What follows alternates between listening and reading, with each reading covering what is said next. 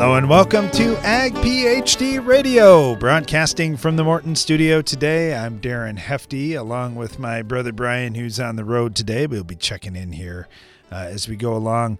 This topic of resistant weeds is not just, oh, that's in this little local area. Now, now, granted, there may be some subtle differences from one area to the next, but it's a global issue with various chemistries that are out there. And you think about the different chemistries that we use in agriculture.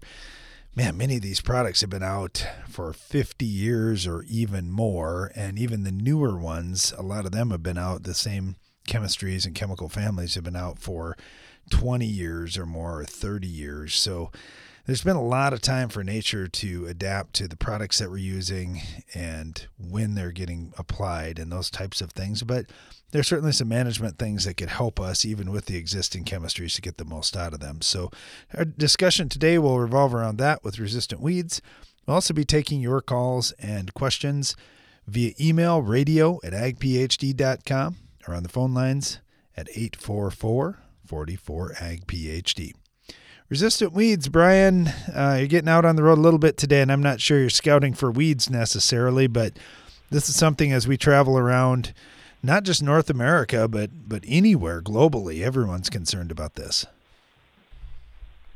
Yes, concerned, but here's here's my message, my key message today. If you're listening, you have hope because we can kill any weed that there is. There's so there are, uh, I mean, there are so many herbicide options that you have in most crops, not in every crop, but in most crops, we have a lot of herbicide options. So we can kill just about any weed that there is out there. But the key thing is that you set a plan early, you come up with the best plan you can, and sometimes there are going to be choices to make where you go, okay, well, you can have the, the product that's better, but it's going to cost a little more money. Or here's the cheap option. And let me just give you a quick example. Let's say it's water hemp. You're in corn, post emerge. You got two main choices where you say dicamba or HPPD. Well, we're starting to see the HPPD fail a little bit. So you go, okay, I want dicamba. But let's not forget, status is not just dicamba. It's another mode of action that's not found in any other chemistry in corn. So it's great. It's a little splash of dicamba along with this uh, diflufenzopyr is the active ingredient. I'm not here to sell you on status today. I'm simply using this as an example of, well, you know what? You've got some choices, but you don't have many choices. The problem is status is $20 and an HPPD is two. And so very often, I'm a farmer too, and I look at it and I go, hmm, well, keep giving me the two dollar option. Last year was a fluke. It just didn't work very well, but I think this year will be better. And I don't know how many times I've done that myself on our own farm. I'm simply saying, um, if you've got a real problem, just spend the money. I was talking to an agronomist this morning about this, and you know it was hard for him even this fall here to talk a guy into a higher use rate on some uh, spraying that he had to do it's like, look, number one, you're going to have fewer weeds if in the future if you just stop these weeds now. And if you're in crop, I mean, my goodness, if you get the weeds under control very well as opposed to uh, halfway well, you're going to have better yield. It should pay for itself with that alone. So I just want to give you hope today. There are absolutely ways to control the weeds that you have, most likely in your crops. And if you've got any questions on that, you can always email us. You can always call us. We'll do anything we can to help you. And I'm also encouraged this year because a lot of the ag chem prices are coming down. So it should be more reasonable to go with some of these different options. Here's another thing I was talking to an agronomist about this morning. I go, you know, in the in just the last few years, I haven't wanted to use a lot of Liberty on my farm because it was so expensive, or you couldn't get it. Well, now it's really inexpensive.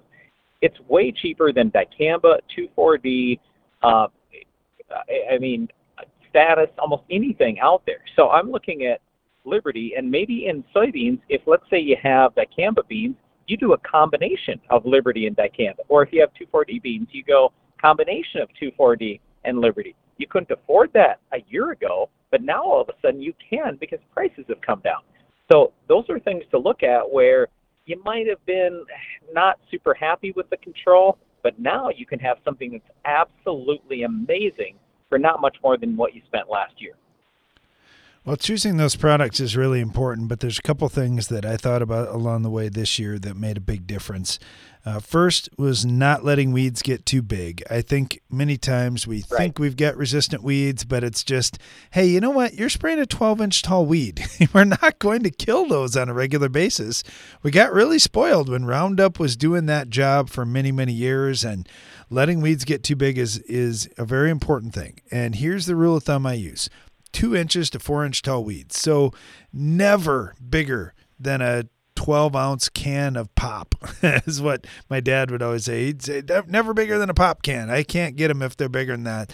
And that rule really is is pretty good. If you're less than that for height, you got a good shot. And with some weeds, they got to be even smaller.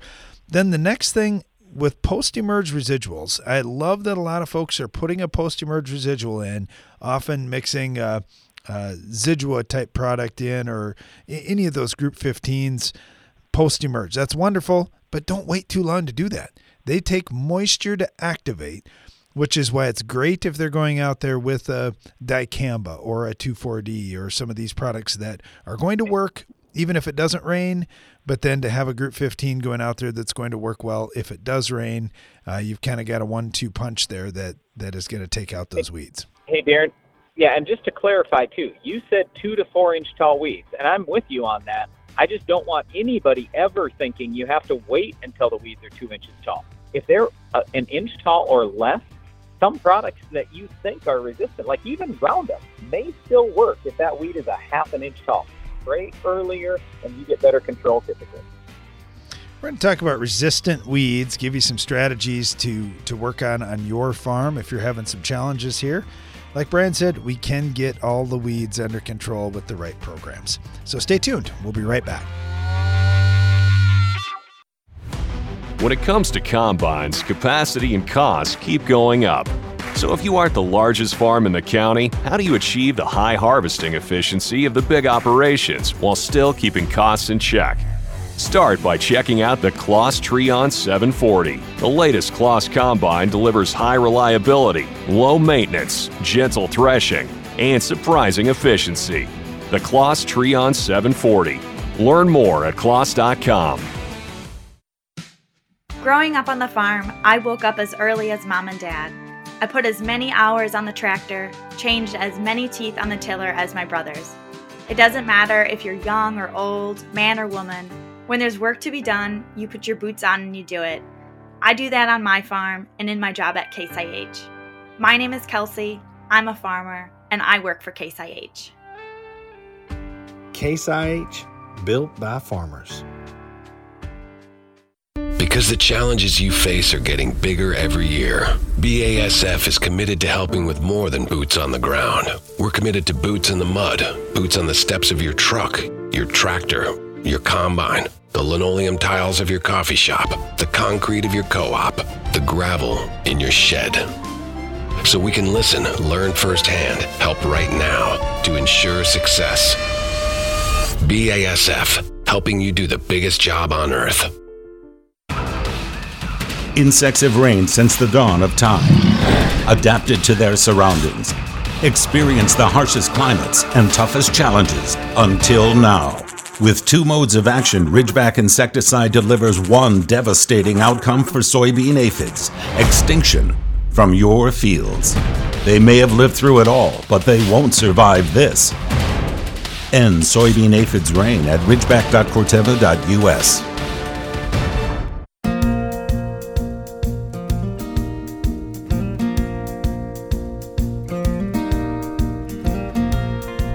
listening to Ag PhD Radio. Thanks for joining us today.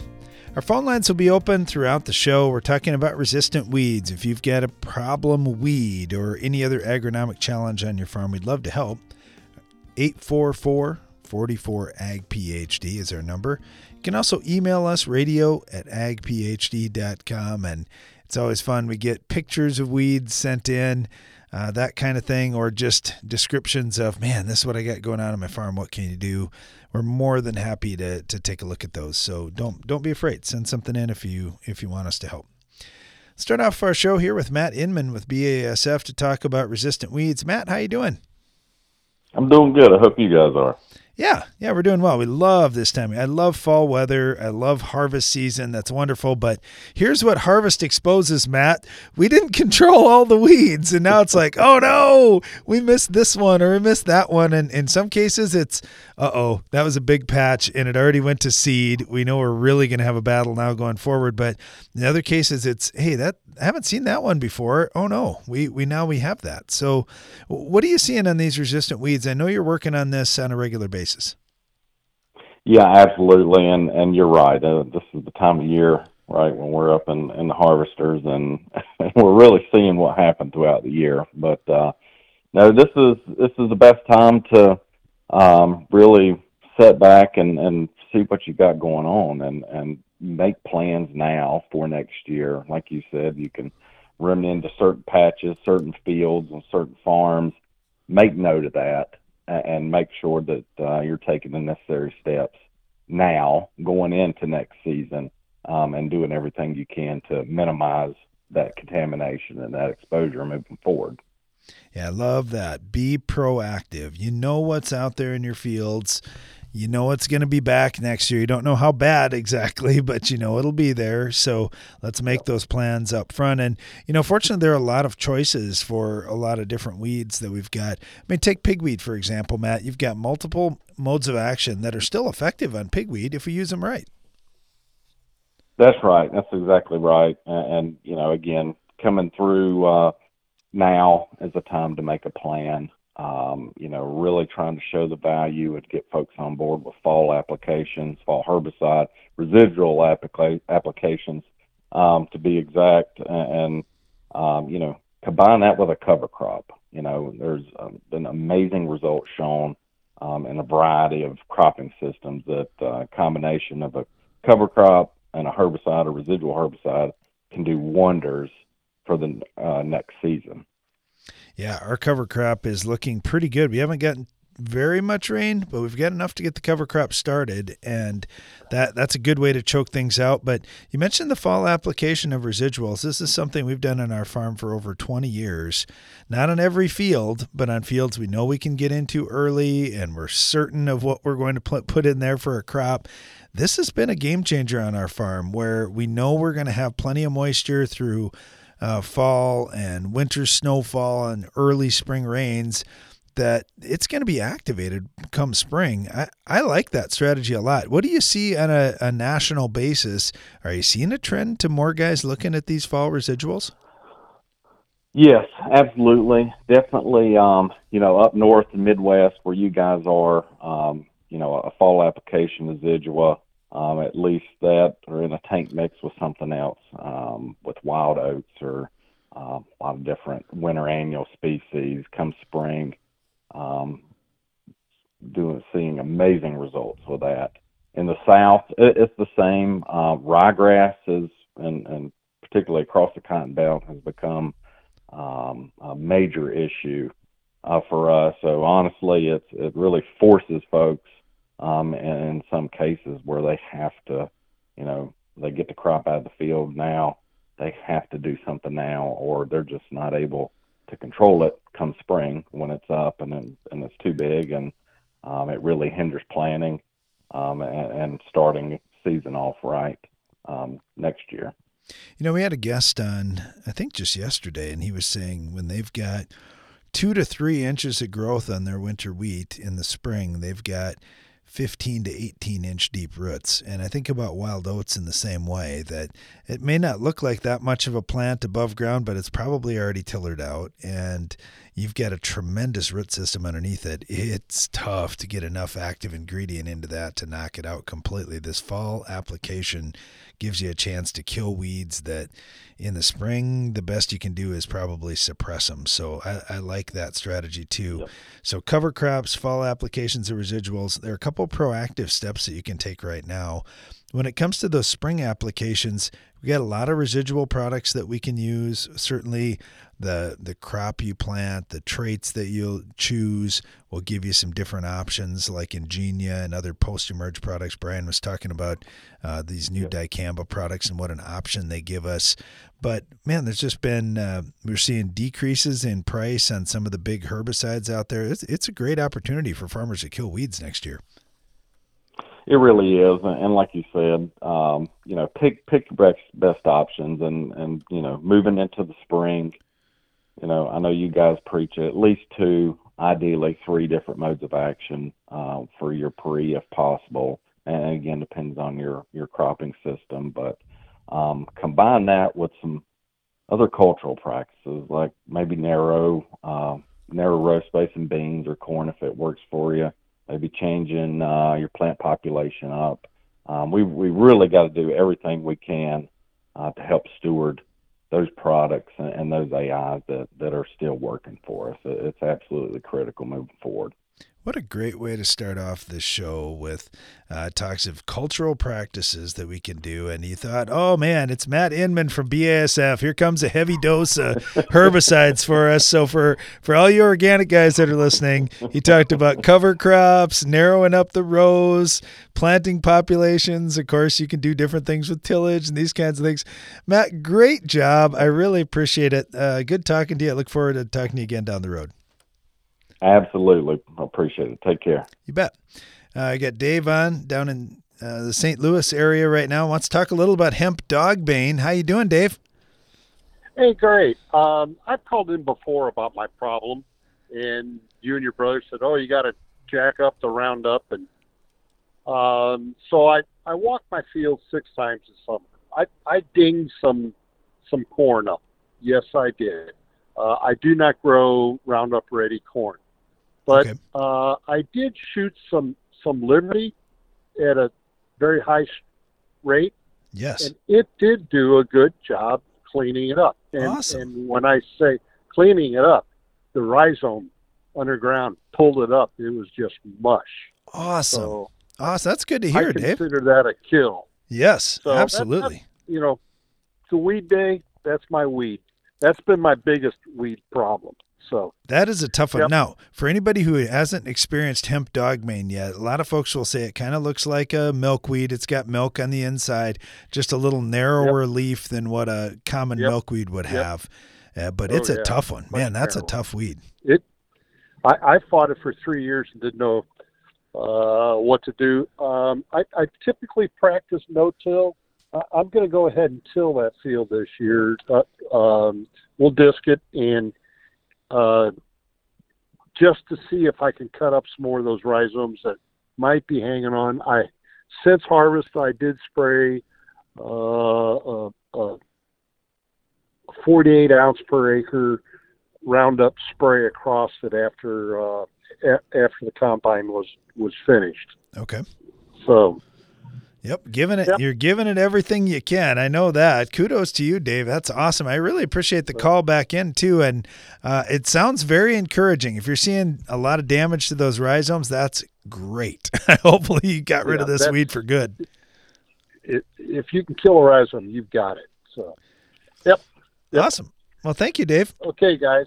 Thank you. Bye now. You bet. Yeah, that, I think Dave's got a couple great points there that you just got to stay after it. He said, I've been after this weed for three years. He said he was out in the field six times this year, just trying to wipe this thing out for good. Uh, sometimes you have to do that. If you're just very persistent uh, for, for a few years, you can take care of some of these big problems. So we'll, we'll talk more about some of the resistant weed issues that are out there and some strategies to use for them. And we'll take your calls and questions at 844- 44 Ag PhD.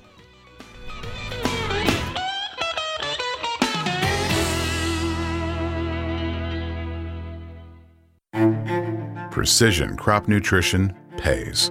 And AgroLiquid has precisely what it takes to help you succeed. The right products plus the right expertise to give you guidance based on your soils, your fields, and your goals while our clean, seed-safe formulations and lower application rates make planter fertilizer easier than ever. Agro Liquid. Apply less, expect more.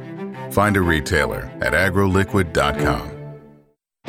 My mom's got a new Case IH tractor and it can do it all. Bale hay all day. See in the dark with its powerful LED lights. Hook up all the implements. Shift like a race car. Steer with ease. And it can also cool my juice box. Yeah, her Case IH tractor can do everything she needs it to. Looking for a tractor that can do it all? Check out caseih.com. It's smart to make the right agronomic choices, and it's even smarter to get rewarded for them. With the Bayer Plus Rewards program, you earn cash back on seed, herbicides, and other eligible products. And it keeps getting smarter because now you can earn an additional 10% bonus when you send your redemption check to your retailer. To learn more, contact your retailer today. Protect your yields and get the most from your land with Bayer Plus Rewards. Visit mybayerplus.com and see program terms and conditions for full details. Go long for season long foliar disease protection that starts at plant. Only Xyway brand fungicides from FMC provide season long foliar disease protection from the start. Active ingredient flutriafol moves through your corn plants as they grow for inside out protection from roots to tassel. Growers and retailers are sharing their Xyway brand fungicide success stories at xyway.ag.fmc.com. Always read and follow all label directions. There's an innovative new soybean herbicide on the market that's helping close the door on weed resistance and open new doors to productivity. Preview 2.1 SC herbicide from UPL is a multi-mode action pre-emergent that controls the most resistant broadleaf weeds at the beginning of the season and continues to control later weeds with strong residual activity. Ask your retailer about Preview 2.1 herbicide from UPL and always read and follow label directions. Get more durability for less downtime with Soil Warrior strip tillage from Environmental Tillage Systems. Improve fertilizer efficiency and reduce passes and fuel usage. Now that's ROI. Learn more about ETS at soilwarrior.com. Get more points with the end zone from Farm Shop MFG. In a 20,000 bushel bin full of corn, gaining three points of moisture adds the equivalent of 1,000 bushels to your bottom line. Call 712 520 6051.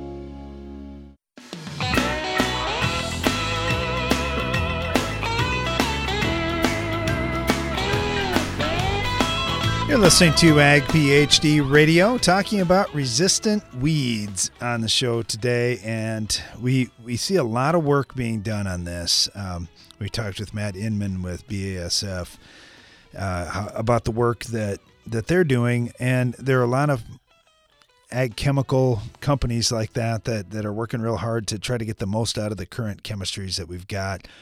We also look at what's happening at the university and extension level with all the research that they do, both with current products, sometimes with past products that may have been forgotten about or not used in a certain situation for many years, but also looking at some of the new things that are coming down the road.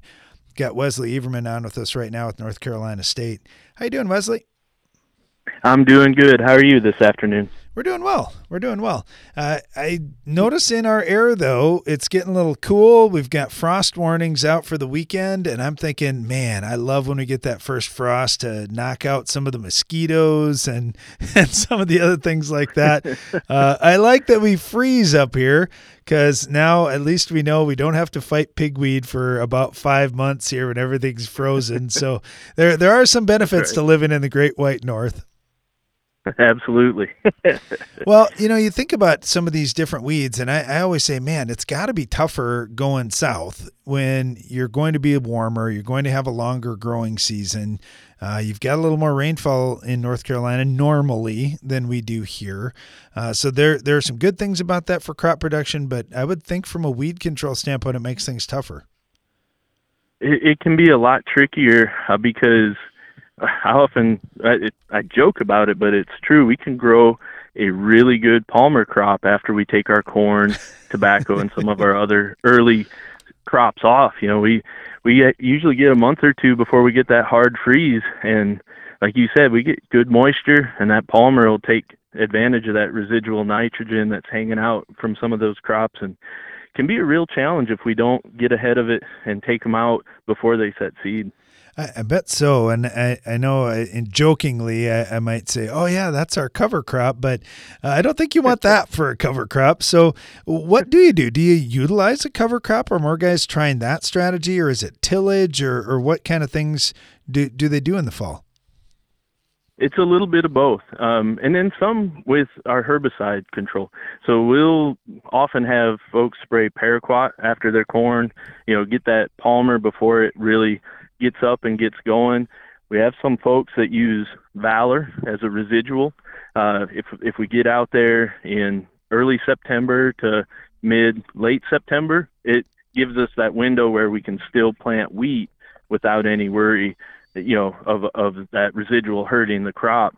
So we'll have some of that going on, and there's definitely more interest in cover crops and having folks come out, putting them in early October, trying to get a good jump on stuff uh, to help us out. But that's more for next year, not so much to try to control stuff this fall.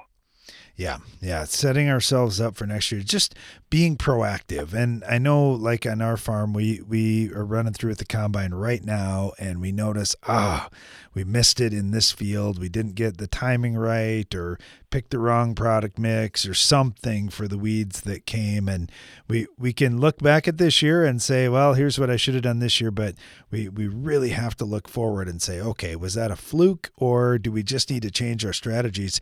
I, I love that that you get to do some of these disaster plots that we don't have to do them on our farm.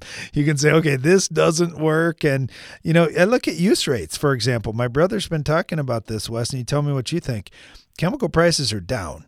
Brian's first reaction to that, I'm like, oh, thank goodness. That's going to help us out on the budget. And Brian's like, well, I think we're going to spend the same amount of money on crop protection. I think we're going to boost our rates up to full labeled rates now, and that'll help us do a better job on weed control.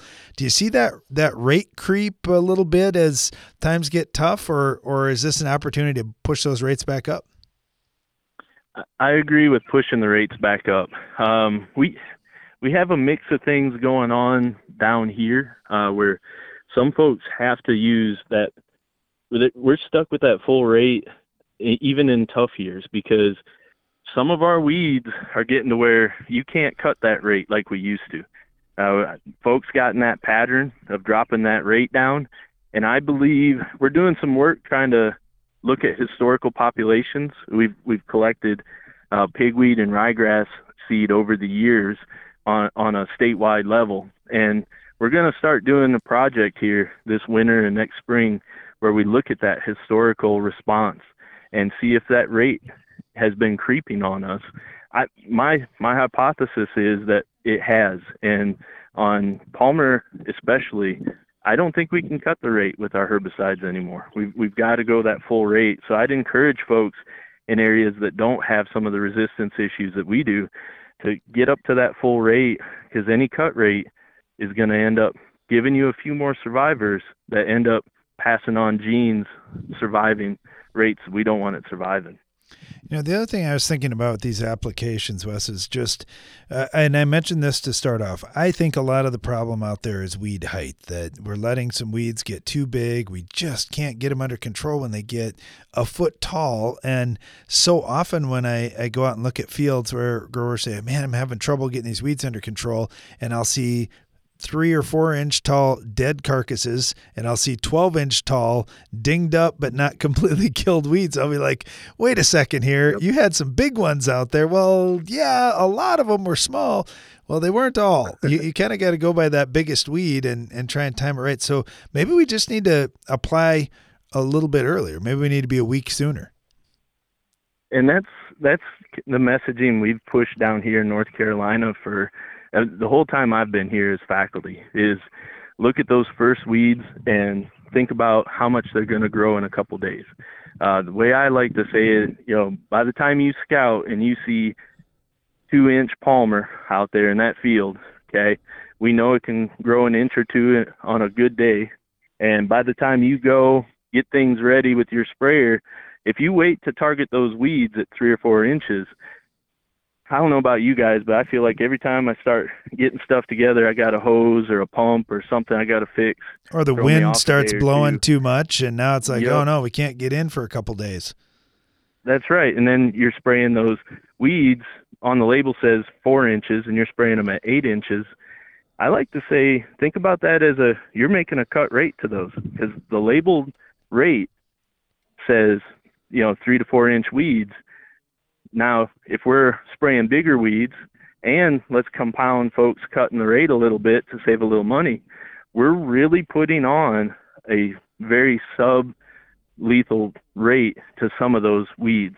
And that's encouraging us to have survivors. Now, they may not be resistant, but they've been sprayed with a dose, they've survived, they're going to pass that surviving ability on to their offspring. Now, it just may be a incremental creep, but it's definitely something that we've got to be aware of, you know, and and try to avoid as much as we can.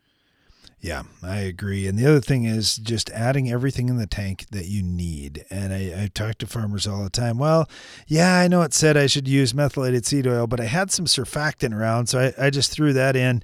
We, we can't be doing that. Every 2%, 5%, 10% difference we have could be the difference between completely stopping a weed and, and letting a few sneak through. Absolutely. Yeah, lots of things to think about here. And I, I, again, I just want to be encouraging to everyone. We can control all these weeds. We're just talking about some of the mistakes that happened in 2023 because we're trying to be proactive for 2024. We want to try and do things the best we can. Uh, one of the things I do encourage right. you to do is look at the work being done at universities. We're talking to Wesley Everman here with North Carolina State.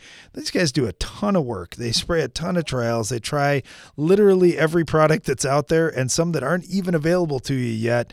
Uh, talk to them and see what they're seeing too, because a lot of times there's some great insights there that we can share with.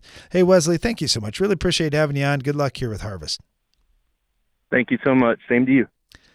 Talking about resistant weeds on our show today, but that may not be the top subject on your mind. If you've got an agronomic question that, that you're struggling with or debating on your farm with with your brother or, or uh, whoever else you're farming with, give us a call. We'd love to help out. Our phone lines are open at 844 44 Ag PhD. And the other way you can get a hold of us is by email. And this one's really nice. You can send us soil samples, tissue samples, pictures, whatever you need to to, to back up what your question is. It's radio at agphd.com. Stay tuned. We'll be right back. This season, get medieval on Rhizoctonia with the powerful protection of Excalia fungicide from Valent USA. Here to shield your sugar beets from the treachery of Rhizoctonia, Excalia delivers excellent staying power, keeping your sugar beets from being conquered. Stay one step ahead of Rhizoctonia with the powerful protection of Excalia. Ask your retailer or visit valent.com slash Excalia to learn more. Always read and follow label instructions.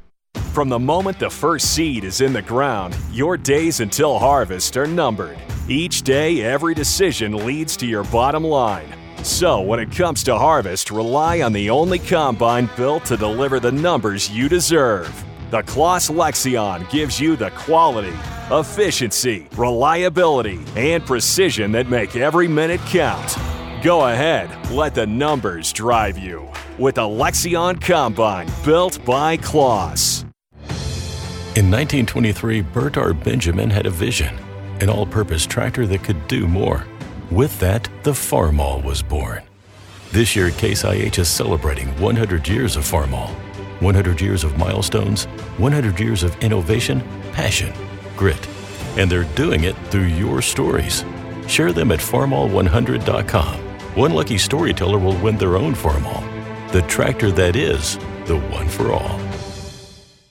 You've done it, your yields are on the rise. But when it comes to marketing, are you falling short? Invest in yourself with Agris Academy. Agris Academy is offering a first of its kind masterclass in commodity merchandising and risk management. Learn the best practices and tactics of the world's leading risk managers and apply them to your farm. Contact your buyers with a new confidence and boost your farm's profitability. Agris Academy's 10 week masterclass begins this November and is hosted on Acres TV. Sign up today with early discount code ACRES at agrisacademy.com.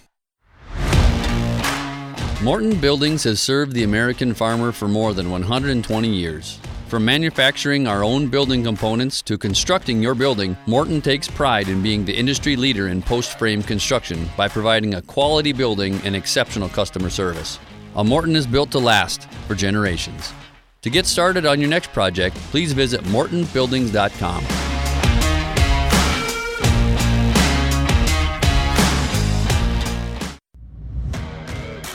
When nematode pressure mounts, seed applied Trunemco provides assurance. Growers using Trunemco are seeing a difference from early plant vigor to improved soybean and cotton yield. Impressive results are everywhere, and we want to hear about yours. You could win $20,000 and be named a Trunemco Elite Grower. Don't delay, contest ends October 31st. No purchase necessary, void where prohibited, see full rules. Learn more at nufarm.com slash USST.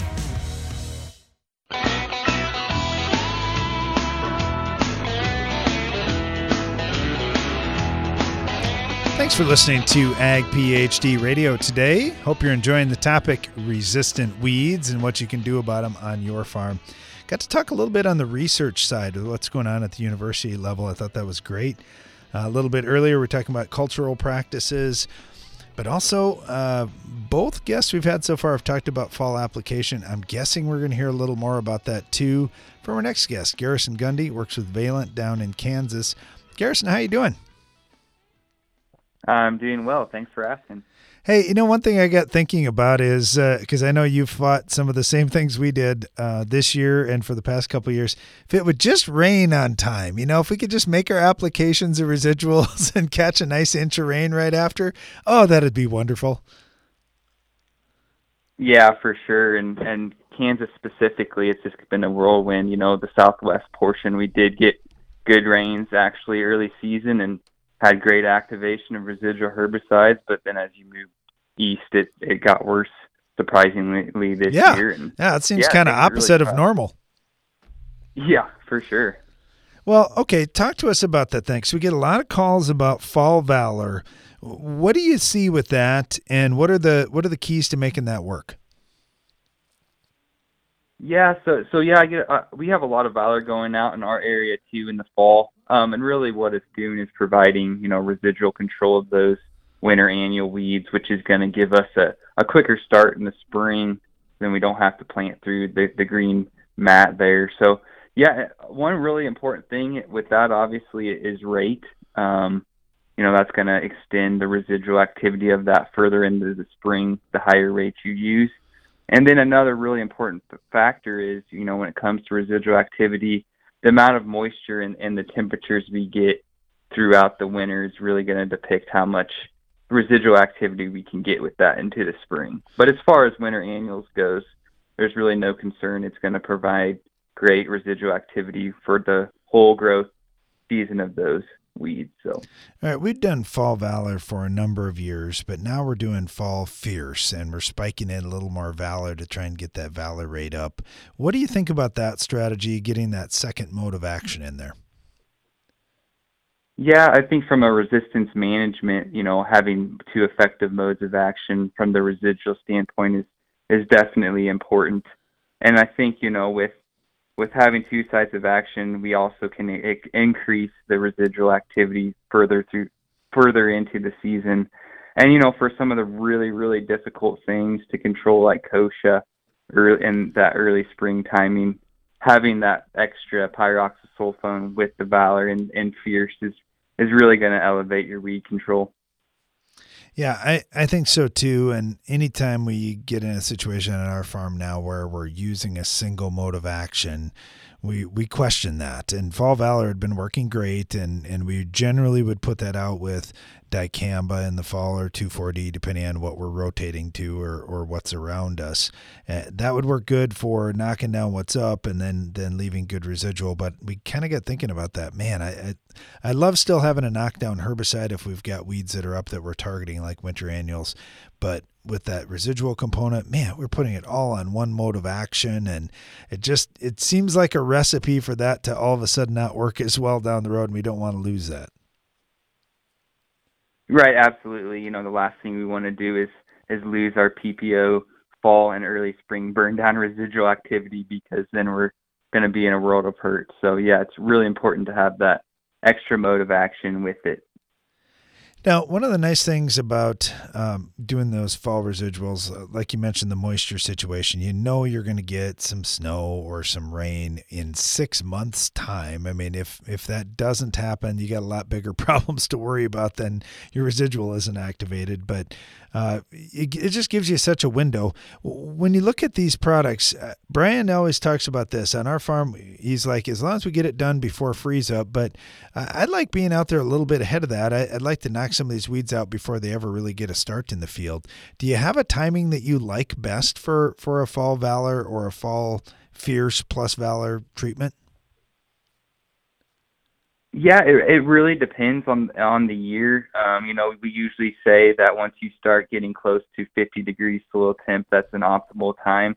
Um, I kind of am like you, especially if you have things like fall emerging tail and things like that. I like to get out there just a little bit early so we do catch those first emerging winter annuals versus delaying it and putting more stress on that burn down product that we're mixing with it. So, but yeah, I think you know if, if as you start getting close to 50 degrees, you know, I think that's a, the optimal time, and we start seeing lots of stuff coming up, and that's going to give you the best chance of, you know, giving getting those winter annuals under control, but then also not being too early that you don't get some of the kochia and other early spring emerging plants as well.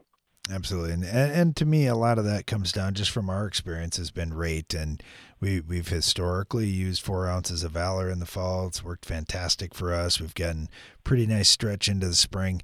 Our other our other side of that is we try to manage it with I'm going to do fall herbicide treatments on fields that I can plant early. So we look for fields that are uh, upland good drainage, that kind of thing that we know will get in on time.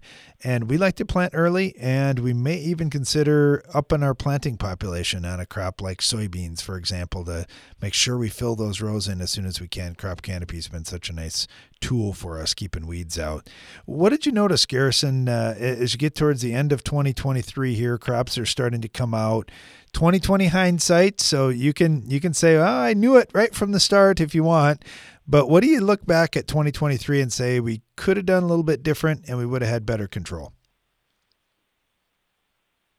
Yeah, I think like I said it's it's it's hard to make any general recommendations, right? When you have so polar opposite, you have a range of 40 inches of rainfall in certain areas all the way to 12. So it's really hard. I think you know, my recommendation is is a lot of people have their herbicide program and all of that put in place, but I think sometimes we have to be, you know, we always talk about proactive weed management. I think it's equally important to be re- reactive. You know, in areas where we generally see six to eight weeks of control with some of our residuals.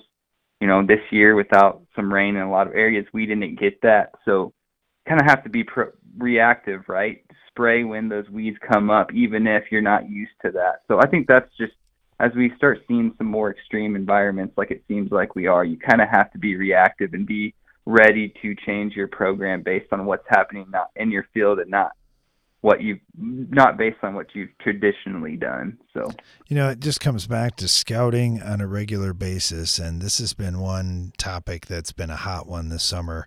Uh, a lot of farmers that utilize crop consultants or private agronomists or, or agronomists that work for their ag chem retailer or whatever it may be uh, those guys are getting busy.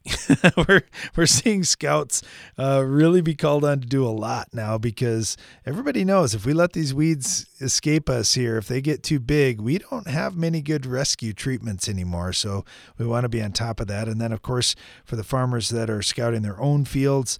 Uh, that's awesome. Uh, just make sure you stay after it. Make sure you have a plan. And um, I'll, I'll, just give you one example from our own farm. We've got a field that's well, we have two fields that are about 10 miles west of our farm. We've got one field that's about 10 miles east of our farm, and then everything else is pretty close. Well, those close ones, we scout quite a bit. The ones that are further off, uh, when's the last time somebody was over by there? And and sometimes things can sneak through on that. So if you've got some fields like that, that man, I just never get by but that field. I, I don't think about it as often as I should.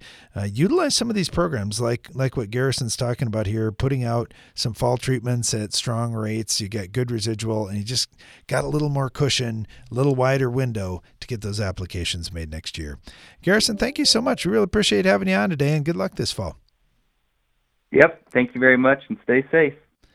Yeah, safety is the big thing. And uh, as we're talking about harvest season right now, that's been one I know on our farm we've certainly been cautious of and making sure everybody's getting enough rest, making sure that the windows are clean and all the equipment so we can see as we're traveling down the road. Just all those little things, all little maintenance things that you can do so you don't have a problem. When it comes to weed control, we strongly suggest part of your program here, winterizing things on the farm, is you're winterizing that sprayer. Make sure you're checking things over really closely so you can identify problems and either fix them now or write it down so you get them fixed over the winter. We need that sprayer to be functioning perfectly to knock out resistant weeds. We'll dive into the Ag PhD mailbag coming up next. Take your tillage to the next level with the Insight Universal Tillage Tool from McFarland Ag. With more adjustability and flexibility, the Insight is the ultimate one pass tillage tool. Visit McFarlandAg.com to find your closest dealer. From machine storage buildings and farm shops to dependable buildings to house your livestock, regardless of building size or use, Morton has a building for every budget. To learn how we can help you expand your farm operation, visit mortonbuildings.com. Are you ready? We got the need! The need for seed treatment! Start your engines. Ready, set, Intego! Start your season strong with Intego Suite Soybeans, Intego Fungicide Soybeans, and Intego Suite Cereals OF from Valent USA. Ask your Valent rep about seed treatment solutions or visit valent.com slash Intego. Always read and follow label instructions. It takes balance to be successful in farming because what you get out of it depends on what you put in. And Corteva Agriscience gets that. Introducing Utrisha N Nutrient Efficiency Optimizer, a biological product that naturally captures nitrogen from the air. It's a sustainable way to add balance to your traditional nitrogen methods and maximize your yield potential. Embrace a balanced approach to nitrogen management this season by visiting Corteva.us. It's smart to make the right agronomic choices, and it's even smarter to get rewarded for them. With the Bayer Plus Rewards program, you earn cash back on seed, herbicides, and other eligible products. And it keeps getting smarter because now you can earn an additional 10% bonus when you send your redemption check to your retailer. To learn more, contact your retailer today. Protect your yields and get the most from your land with Bayer Plus Rewards. Visit mybayerplus.com and see program terms and conditions for full details. It changes everything. So says Indiana corn grower Nathan Davis about innovative Xyway LFR fungicide from FMC. Xyway brand fungicides are the first and only at plant corn fungicides to provide unprecedented season long inside out foliar disease protection. Discover more grower and retailer success stories at xyway.ag.fmc.com. Always read and follow all label directions. Where are you getting your fertilizer this year? Just about anywhere you look, it's going to cost more. And you may even find it's harder to get when you need it. It sure would be nice to have a better source of crop nutrients. Believe it or not, you do. It's your soil. Source from Sound Agriculture unlocks more of the nutrients already in your fields, so you can add less fertilizer while getting the yield you're counting on. It's such a solid backup plan, you'll probably find yourself wondering why Source wasn't the plan all along. Visit sound.ag to learn more. Hey, everybody, come on in. The Ag PhD mailbag is about to begin. The Ag PhD mailbag time means we're taking your calls and questions throughout the rest of the show. 844 44 Ag PhD if you'd like to join in. You can also email us radio at agphd.com. We'll get your question that way. Get this one in from Ray, and he wants to talk about hay production. I got my brother Brian back on here to discuss this just a little bit. Brian, Ray wants us to do some shows based on producing more hay. He said, Did you guys realize that our country's only got 49.5 million acres of hay production, and we are seriously short of hay in this country? Uh, and on the coast, they're exporting the hay. So we need to do more to help growers in the middle part of the country, especially raise some better crops. What are some of the things that, that you would look at in terms of crop protection products and just overall management that you think could help most hay growers out? Uh, what kind of hay? Grass or alfalfa or what? Well, let's talk about let's talk about both. Okay, so we could we we actually have done shows on this before, and we like talking about this because I agree with them. There could be a lot more production, and we may not have enough acres today as it stands with the production we've currently got. I'll be honest. Is if a, a person managed hay ground exactly like they manage their corn ground in the north or their cotton ground in the south, it's very possible that you could get 50 to even 100% more hay production. And I, I guess one of the biggest things that I'm going to look at, other than drainage, that's obviously going to be a key. But other than that, it's really fertility. The challenge that you have when we're talking grass hay or alfalfa, which one it is, they're perennial crops. So if you put phosphorus out there, or zinc, or copper, and in a lot of areas, potassium also, it could literally be years before that fertilizer gets an inch deep in the ground without tillage or injection. So how do you manage that? It's tough. I get it. And so I, personally, I like alfalfa hay where we're only going to have the stand in for three to five years because then that gives us a chance every three to five years to place fertilizer down deeper in the soil. So I'll put it this way: I don't care what crop we're talking about. If it's a if it's a perennial, I'm going to always suggest you do good soil testing and you place a whole bunch of fertilizer out there before you seed. So you've got enough P and K to get by for several years potentially, and then you're going to be in good shape. But the thing is, when you do this P and K, because that's what a lot of people are going to focus on, then they're going to forget about zinc. They're going to forget about copper. Some of these nutrients that directly tie in with the phosphorus, for example. And then, like magnesium, too. This is something you have to look at. We know for a fact that if you raise your potassium super high without adjusting your magnesium to where it needs to be, well, you're not going to get enough magnesium into the plant. You'll get all kinds of K in. But the opposite is also true. If you have ridiculously high magnesium and not enough K, you're going to get all kinds of magnesium in and not the K. Magnesium and potassium absolutely fight each other going into the plant, so you have to have the ratio right. So it, it's a lot of these things, and it's stuff we talk about all the time in our when we do a soils clinic. And I was just saying on the show yesterday, we do have a free Ag PhD soils clinic coming up in January. If you would like to attend, we'll teach you how to read a soil test and the things you should be looking for in any crop, including hay. So if you get to the crop protection side, I guess I'd just say with alfalfa, we're very limited. You do not have much. I mean, basically, all I talk to guys about as an agronomist is you got Raptor or Pursuit, that's an ALS. You've got Buctril, and then you got a low rate of Butyrac. That's it for broadleaves. So that means number one, I got to have a super thick stand so I choke out as many weeds as possible. And two, I want to start really clean. So we like Eptam, use a half a gallon of Eptam or even more, four and a half pints, I think is full rate. So just check the label on that. But I, I'm I'm just saying if you do that pre-emerge and you try to keep a super thick stand, now you're in better shape. And for grass, you got clethodim. So I mean that's literally it for alfalfa. So it's five products. There's your entire selection. If it's grass hay, now we're probably talking uh, something like 2,4-D, dicamba, and our favorites would be like Tordon and Milestone.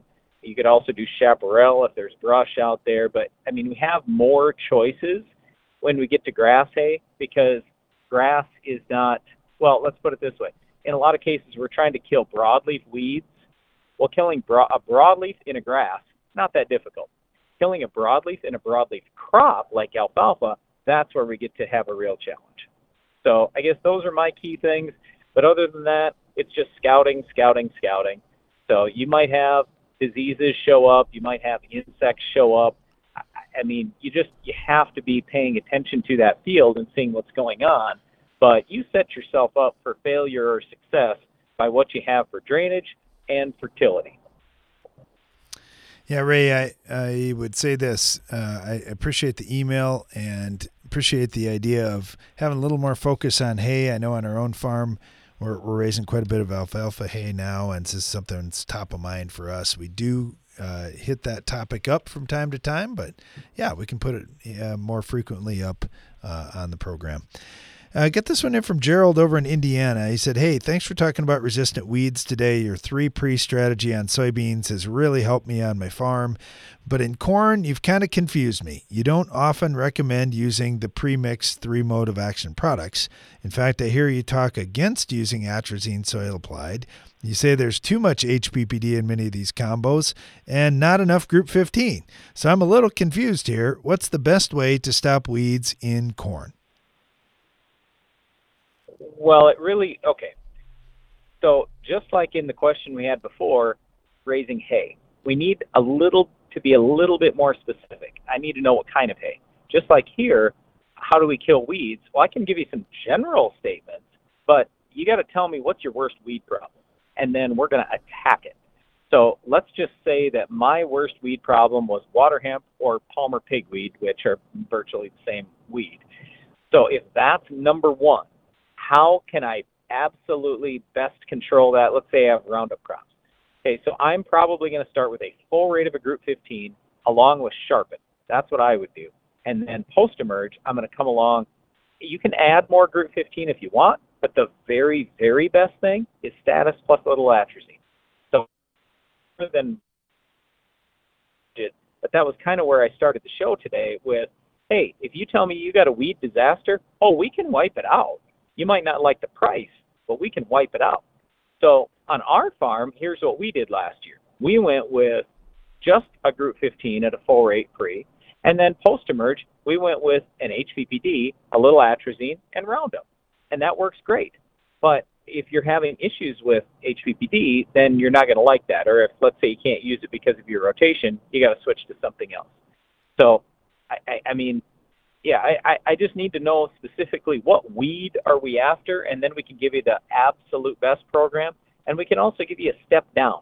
So I gave you the best program first, and then I did the step down, which is quite a bit cheaper. So it all depends on how many weeds you have, you know, what you what your desire for a clean field is, and we kind of go from there. And this too is why we say, please do the best you can controlling your weeds this year and every year because then you don't have to spend an arm and a leg to get everything under control in the future.